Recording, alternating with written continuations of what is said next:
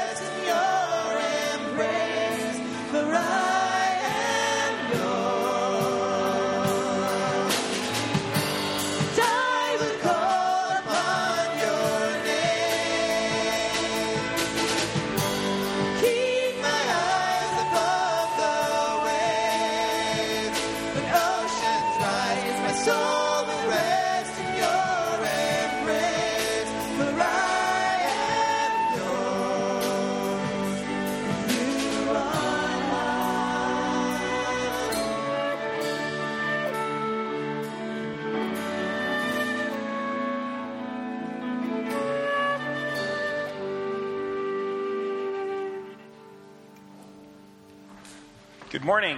It's good to have you here this morning. Why don't you take a minute before you sit down and greet those around you? Good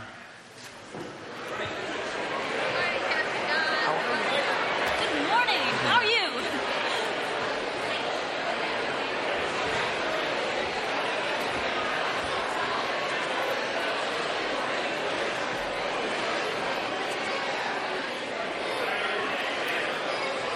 Amen.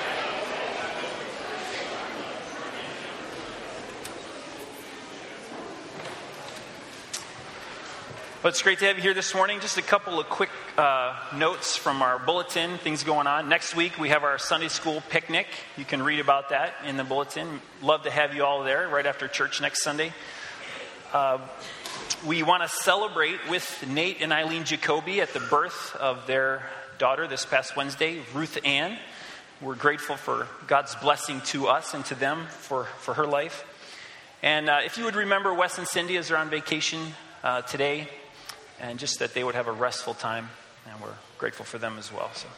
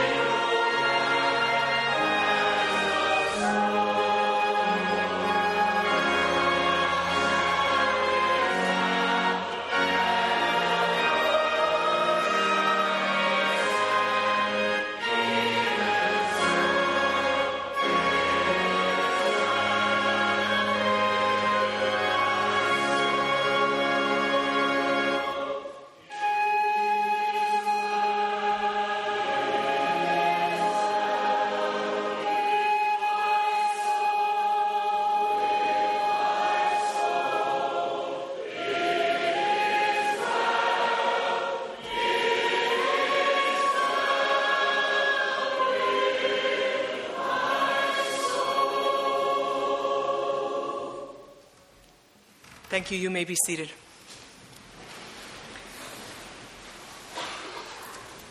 The Old Testament scripture this morning comes from Psalm 130, a song of ascent.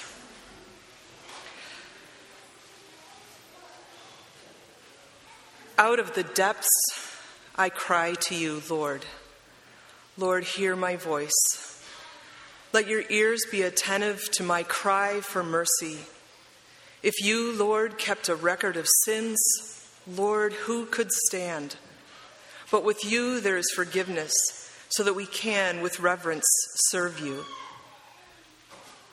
I wait for the Lord. My whole being waits. And in his word I put my hope.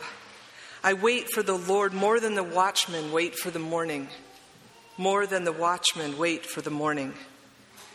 Israel, put your hope in the Lord, for with the Lord is unfailing love, and with him is full redemption. He himself will redeem Israel from all their sins.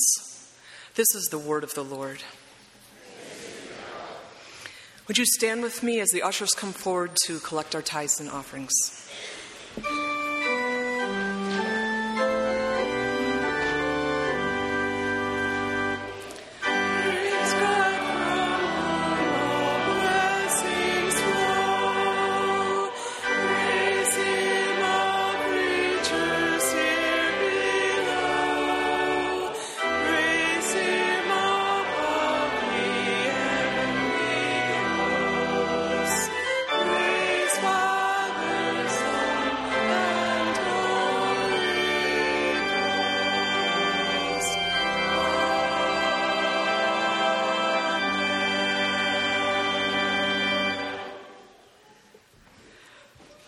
Our gracious God, we thank you for so many things. We thank you for this hour to worship you.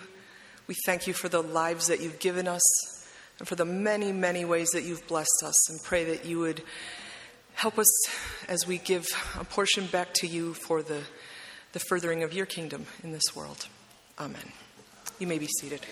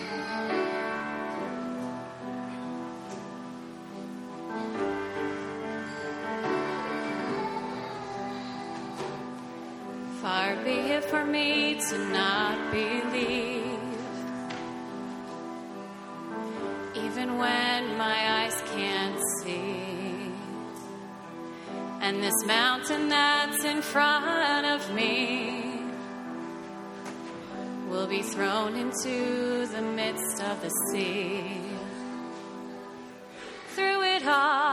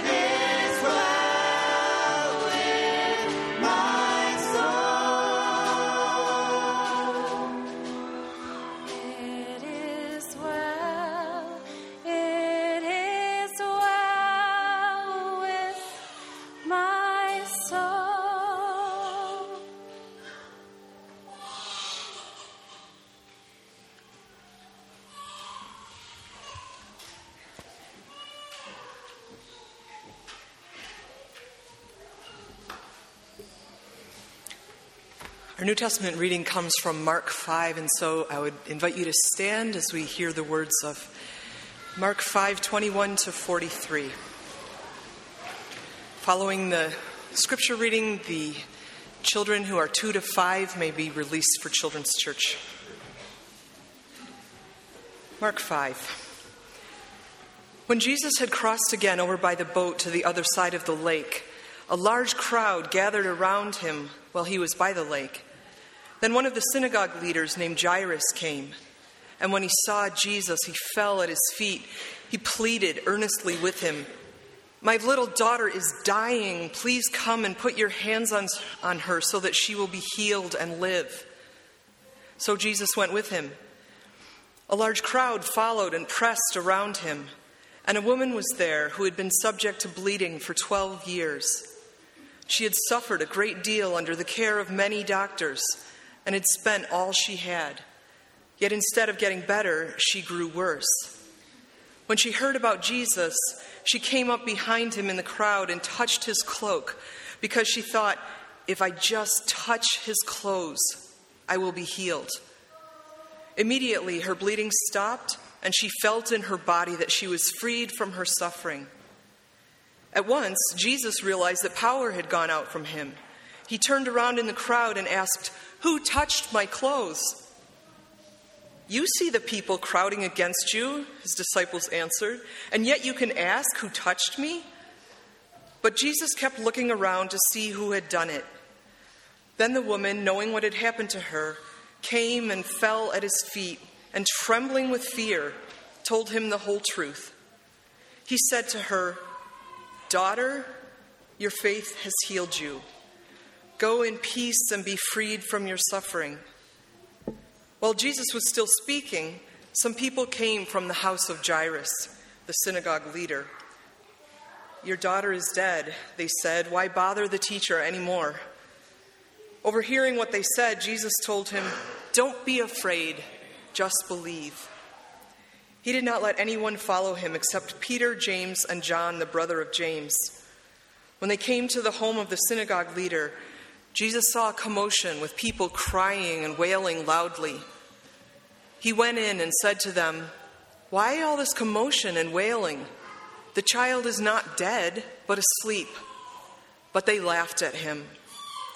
After he put them all out, he took the child's father and mother and the disciples who were with him and went into where the child was. He took her by the hand and said to her, Talitha cum, which means, Little girl, I say to you, get up. Immediately, the girl stood up and began to walk around. She was 12 years old. At this, they were completely astonished. And he gave strict orders not to let anyone know about this and told them to give her something to eat. This is the word of the Lord.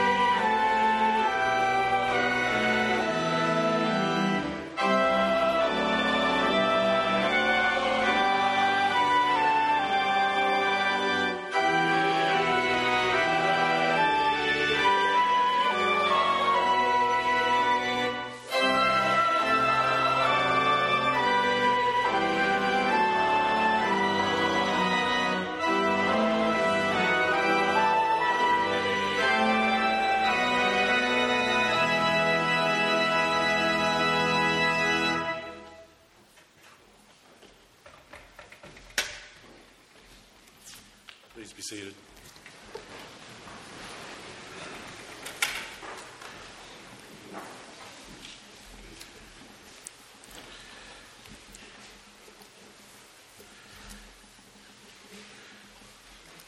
I'm grateful that the weather is uh, not overly hot. I was afraid I might have to take off my coat, and it makes me always look like a Mormon missionary.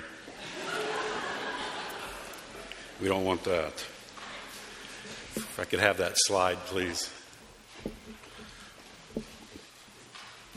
Next one. Okay, here, here's what we're looking for. I, uh, I took this photograph about four years ago on one of our visits to my hometown in Arizona. Jennifer had flown out from Philly to join us, and we came across this sign as we were visiting a favorite hiking spot of mine in the Catalina Mountains just north of Tucson. As we hiked our way on foot out of the canyon that day, Jennifer and Nancy were a bit spooked, warily surveying the walls of the canyon looking for a really big cat. I was lagging behind taking photographs, assuring them that if the lion actually appeared, that I would do my very best to shoo him away after I got my photo. they were strangely unenthusiastic about my plan. Now, this sort of thing happens quite often in the desert in times of drought. The drier the weather is, the lower the animals have to come down and descend in order to find water. They, they have absolutely no desire to confront humans, but if they don't find water, they will die. So, what this sign indicates more than anything else is desperation. Animals take huge risk when they're desperate. This was poignantly brought home to me a while back. I was watching Animal Planet, and they did a story there about a coyote in the middle of downtown Chicago. It was in the middle of a brutal heat wave. People were dying, in fact. And one day, in the middle of downtown Chicago, a coyote appears and runs into a deli and jumps into the beverage cooler and just stays there. This animal knew that it was in great peril. And so it pushed aside all of its natural aversions to human contact and it went into the deli to get its body heat down. Needless to say, within a few moments, it had the deli all to itself. But the utter desperation of this animal to find relief from the threat of that fatal heat caused it to take risks that it would not normally take. If you're desperate enough, risky behavior starts to look rather plausible. And it's this link between desperation and risk that intrigues me so about this well known story in Mark's Gospel. This is a story about desperate people, people who are flat out of options. So, in their desperation, they each take a risk that ends up changing their lives. Interestingly, they couldn't be more different from one another. They represent the proverbial other side of the tracks to one another. One of them comes from what we would have to assume is the upper echelons of first century society a leader of a local synagogue named Jairus. He is one of the very few people actually named in Mark's gospel. He is likely a man of some economic means. He has standing in the community, but he also has a sick child. And disease is no respecter of socioeconomic class. And so Jairus, this religious VIP, finds himself in a desperate situation. And, in, and that desperation leads him to find his way to this controversial rabbi from Nazareth named Jesus. There are widely divergent opinions about this man, Jesus. And as a synagogue leader, Jairus would certainly be aware of the fact that there are members of the Jewish religious hierarchy who are not very approving of Jesus and who wouldn't look kindly upon his courting of Jesus. But what are his options? His daughter is dying, and he's desperate. And so, casting caution to the wind, this respectable Jewish leader finds his way to Jesus and falls at his feet, begging him to come to his home and heal his sick child. This is the act of a desperate man who knows that Jesus is his last resort.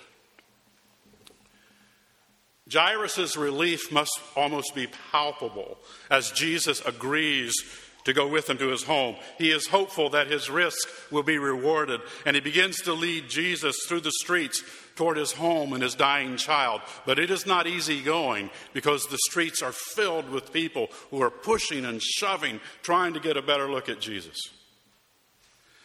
And it's at this point that a second character enters this narrative, and this character could not be more unlike Jairus.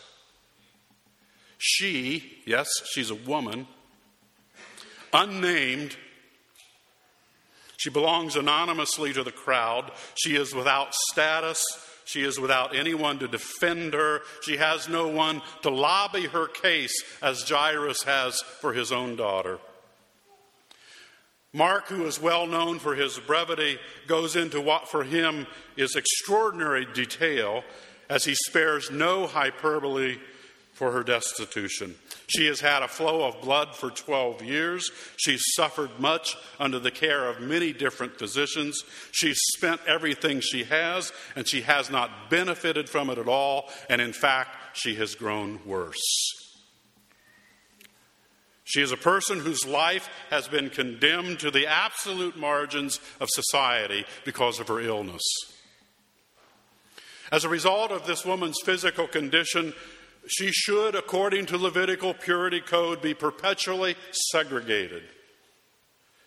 She is the epitome of a social pariah. But here she is, taking this huge risk, even being among the crowd. They could turn on her. But she is not content to simply be one of the crowd. She determines that she will touch this rabbi in order that she might be healed. Apparently, she has an almost magical conception of Jesus. But it's obvious that her simple faith here supplements what is lacking in her sound theology. And that's a humbling reminder to all of us who think that theology is rightly so important that God looks at our hearts and not at our minds. And so, in her desperation, she doubles down on her risky behavior, strategically placing herself amidst the crowd so that she can reach out and touch this enigmatic teacher as he passes by. Touching Jesus is her last resort. Mark says that immediately her issue of blood was dried up, and she perceived in her body that she was cured. And then he says, immediately, Jesus perceived that power had gone out from him. From the absolute bottom of the social scale, this woman intrudes upon an important mission on behalf of the daughter of someone at the very top of the social scale. And now she herself has become the daughter at the center of this story. Because Jesus looks at her and says, My daughter, your faith has made you whole. Jesus is portrayed here acting in such a way that it breaks all the rules and expectations of the honor culture of that day, while responding appropriately to the request of this socially important man. Jesus allows himself to be delayed, fatally it appears by a woman who resides at the absolute bottom of the scale of social respectability.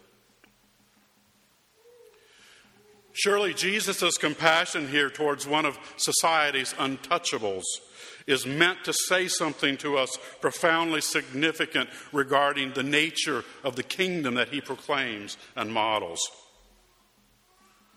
But the story isn't over yet. There's Jairus. I can't help but wonder about poor Jairus standing there in agony, watching this unexpected delay of his last best hope for saving his daughter's life. Does he resent this woman's uninvited intrusion into his own personal emergency? We're not told. What we are told is that soon after this spontaneous healing in the streets, word comes that it's too late, that the little girl has died. That Jairus' big risk, that his, his swing for the fences, if you will, has all been for naught. Jesus senses the emotional deflation of the moment and tells the devastated father, Don't be afraid, just believe. I, I, I, can't imagine what went through his mind as they continued the journey to his house. But when they arrive, everything there appears as if death has indeed won the day. The cultural tradition of wailing mourners is in full display. Jesus appears almost perplexed by all this commotion. He is unable to grasp why people would be mourning, whereas he tells the crowd the girl is just asleep. When they hear that, the mourners quickly become mockers. They know that death always wins. Death is undefeated. But Jesus bounces all of the skeptics out of the house and he takes the parents and the three disciples into the room and he says in Aramaic, Little girl, arise. And this desperate father sees his risk of last resort rewarded as he witnesses firsthand the awakening of his daughter. Now, any way you look at it, this is a classic gospel story.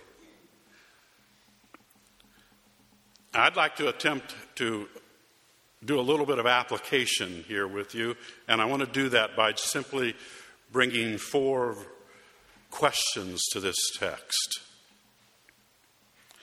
Question one What might this text be telling us about God? Literally, this story centers around Jesus. God isn't even mentioned. But I contend with you that Jesus is demonstrating here for us what God is like. In fact, the whole point of Mark's gospel is to help us see that to speak about God and Jesus is, in one important respect, a distinction without a difference. God, as it happens, is extremely responsive to human desperation. Have you ever noticed in the Gospels how desperate people get Jesus' attention? Not just here in this story, but throughout the Gospels. It's the blind guy who will not shut up when he hears that Jesus is close by. It's the Syrophoenician woman who refuses to be ignored. It's the leprous man insistent on making his dream of being healed known to Jesus. It is the penitent woman ignoring the possibility of being humiliated yet again who washes Jesus' feet with her tears. Even in Jesus' teachings, it's the widow lady who endlessly pesters the judge who receives justice. It's the neighbor pounding on the door at midnight seeking bread for an unexpected guest. What all this tells us, I think, is that God's heart has a special place in it for human beings who grasp their helplessness, who fall on their faces before him, asking him to do what only he can do. The primal story of salvation in the Old Testament is, of course, the Exodus. It is the story of desperate people crying out to God for deliverance. In Exodus 3, the Lord says to Moses, I have indeed seen the misery of my people in Egypt. I have heard them crying out because of their slave drivers, and I am concerned because of their suffering. And so I have come down to rescue them from the hands of the Egyptians. Jairus and this unnamed woman are privy here to the acts of God.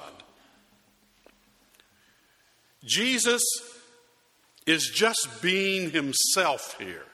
He is being his God self, if you will.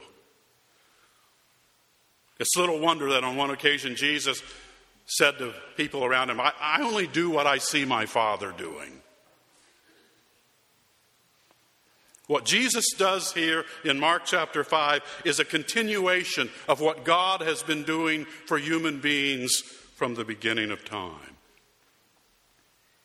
This story underscores the fact that with God, the last shall be first, that God is no respecter of persons, but it also shows us that grace and mercy are not zero sum qualities. This woman's healing does not mean that Jairus walks away empty handed. No, there is grace and mercy enough for all.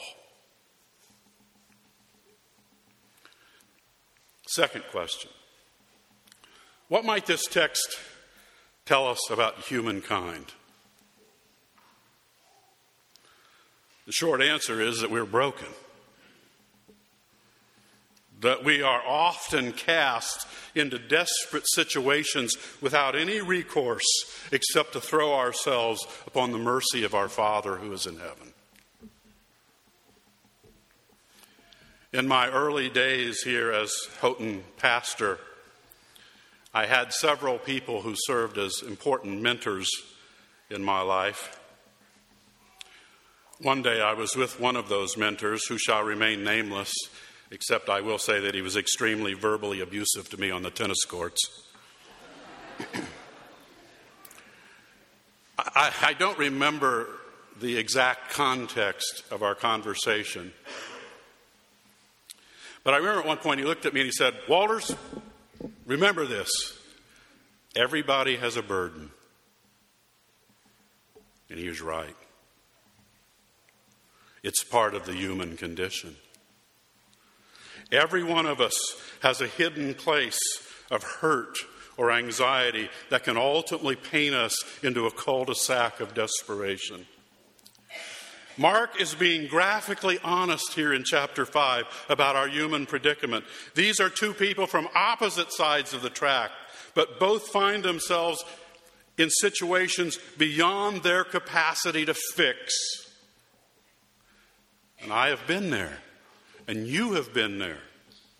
And some of you may be there right now. It's part of what it means to be human. Third question What might this text say to the church? Well, I think it reminds us that we need to cultivate an atmosphere where people can confess their hurts and their brokenness, where people can come and find sanctuary in times of desperation. It is cliche but true that the church in reality is a hospital for those in need of healing. It is not a health spa designed to cater to the whims of the spiritually elite. I'll confess that this story has made me wonder a lot in the last few days about the current state of the modern church with regards to desperate people who are just out of options. Is the contemporary church a place where these people would legitimately consider turning to for help? And if it isn't, why? Why not? At the risk of being terribly misunderstood, I, I, I'll just say this. I fear that a lot of Christian worship today has taken on the flavor of contrived celebration. Now, don't get me wrong, to be sure, there's much we have to celebrate. But what about the complicated lives of so many people? People who are hurting, people who are desperate, people who are out of options. What does the gospel have to say to those folk? Is there a place in modern Christian worship for them? A few years ago, I was in Southern California and I had to stay over a Sunday, so I attended a large Southern California megachurch. I won't tell you which one it was, but the whole time I was there, I kept thinking about that cowboy song, I'm back in the saddle again. Now, let me assure you, this is a great church. It does many wonderful things. But I sat there in one of the several venues on this campus with a couple thousand other people that day, and everything in this service was geared toward people who seemed to have it absolutely together and whose lives were just overflowing with joy. And I remember thinking, I got to believe that in a crowd of this size, there's at least some who don't experience that.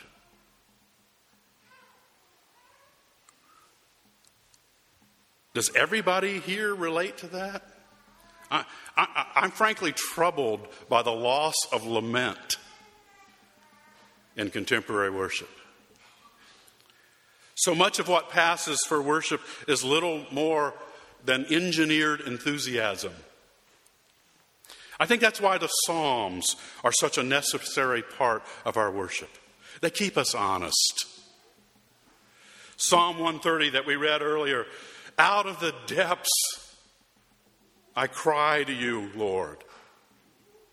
Lord, hear my mercy, uh, hear my voice. Let your ears be attentive to my cry for mercy. On any given Sunday, there are people sitting next to you in church who find themselves in the deep end of the pool and who cannot likely praise their way out of it.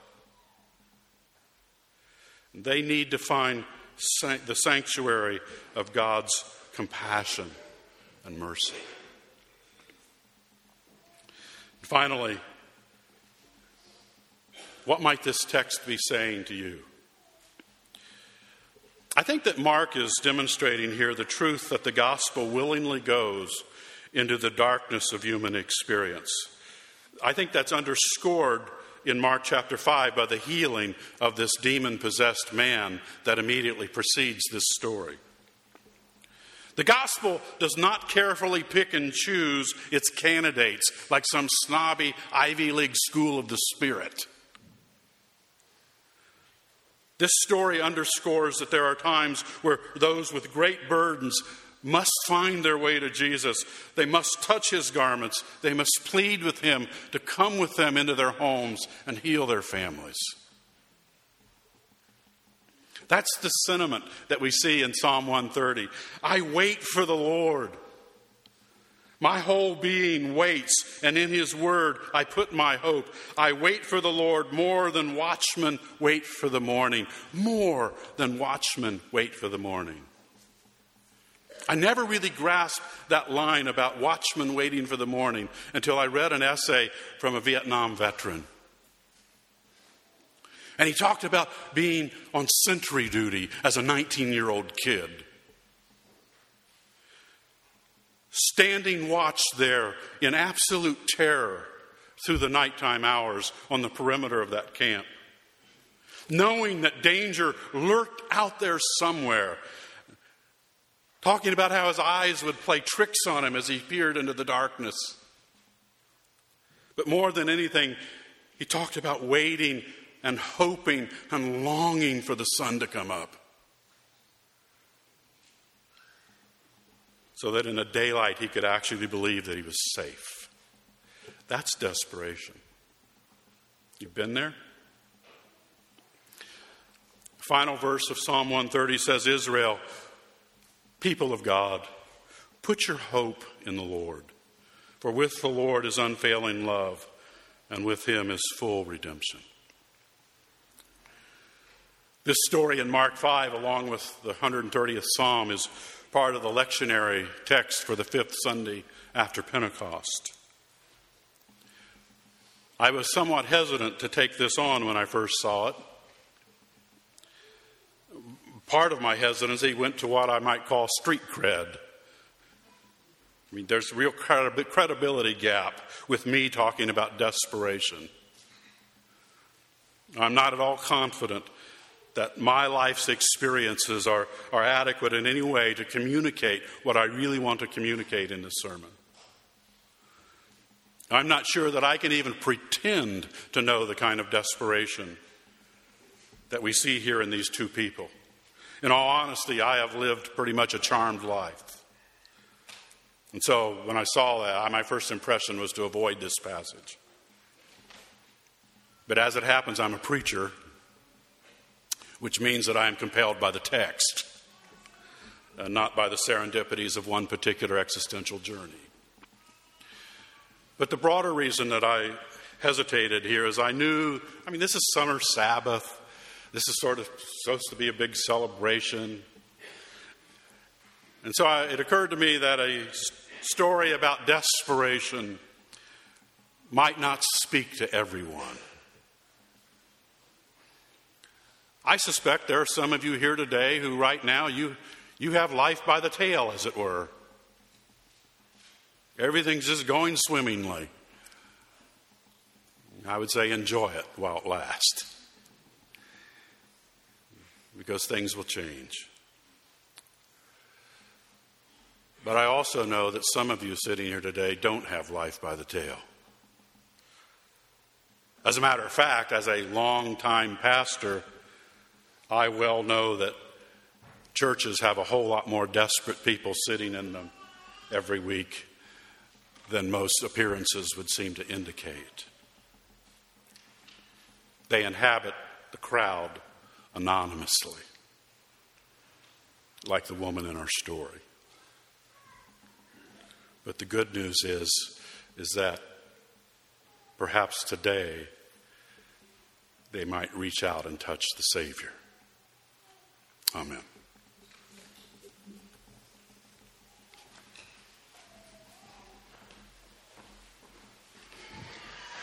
We're going to go before the Lord in prayer, and as is our practice, the altar is open. I invite you to join me as we bring our needs to the Lord.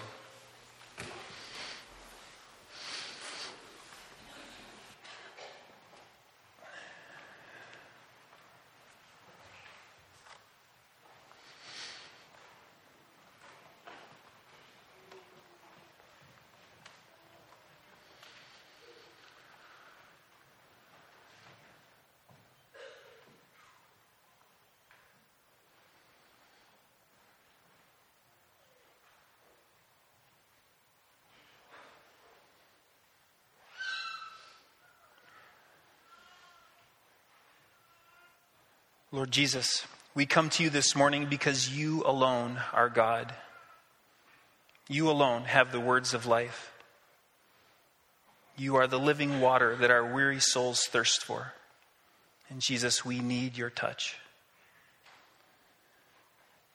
In this moment of silence, Lord, we open our hearts and our lives to you, and we bring to you those things that weigh heavily upon us.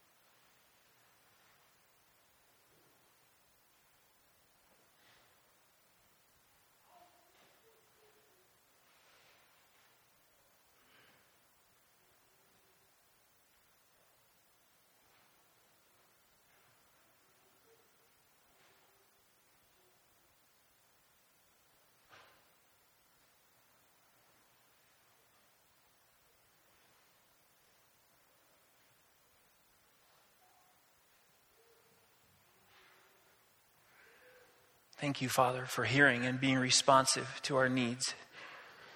Lord, we also lift up to you those in our community who are in need today, those suffering grief and pain, heartache, insecurity, worry, those dealing with illness and failure and loss.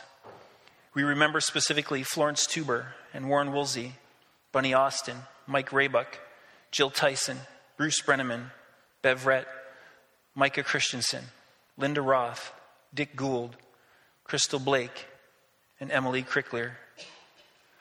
Father, we ask that you would be close to each one, that they would know your healing, your peace, your comfort, your courage, Father, and your strength.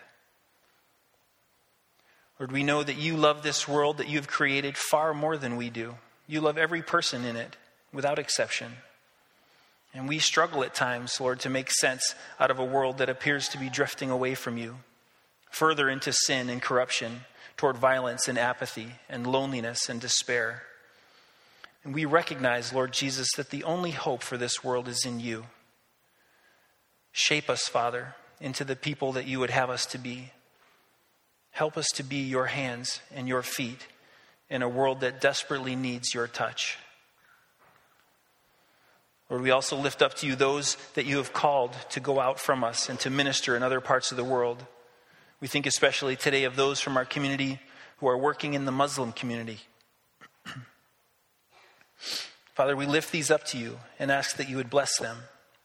Please protect them, encourage them, and provide for them. May they know your presence with them in each moment. Finally, we lift up to you our brothers and sisters under persecution in Turkmenistan. We pray for your people there, that you would bless and encourage them in spite of the ordeals that they daily face. May each one be very aware of your sustaining presence with them. Lord, give them courage and strength and peace. We thank you, Lord, for hearing us. Give us the patience to trust you for every answer in your way and in your time. We pray this through the wonderful and glorious name of our Lord Jesus Christ. Amen.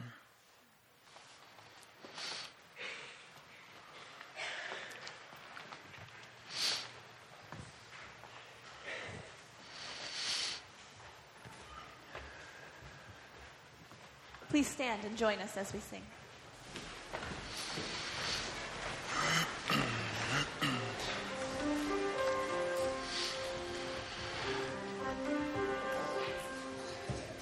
Morning by morning, I wake up to find the power and comfort of God's hand in mine. Season by season, I watch Him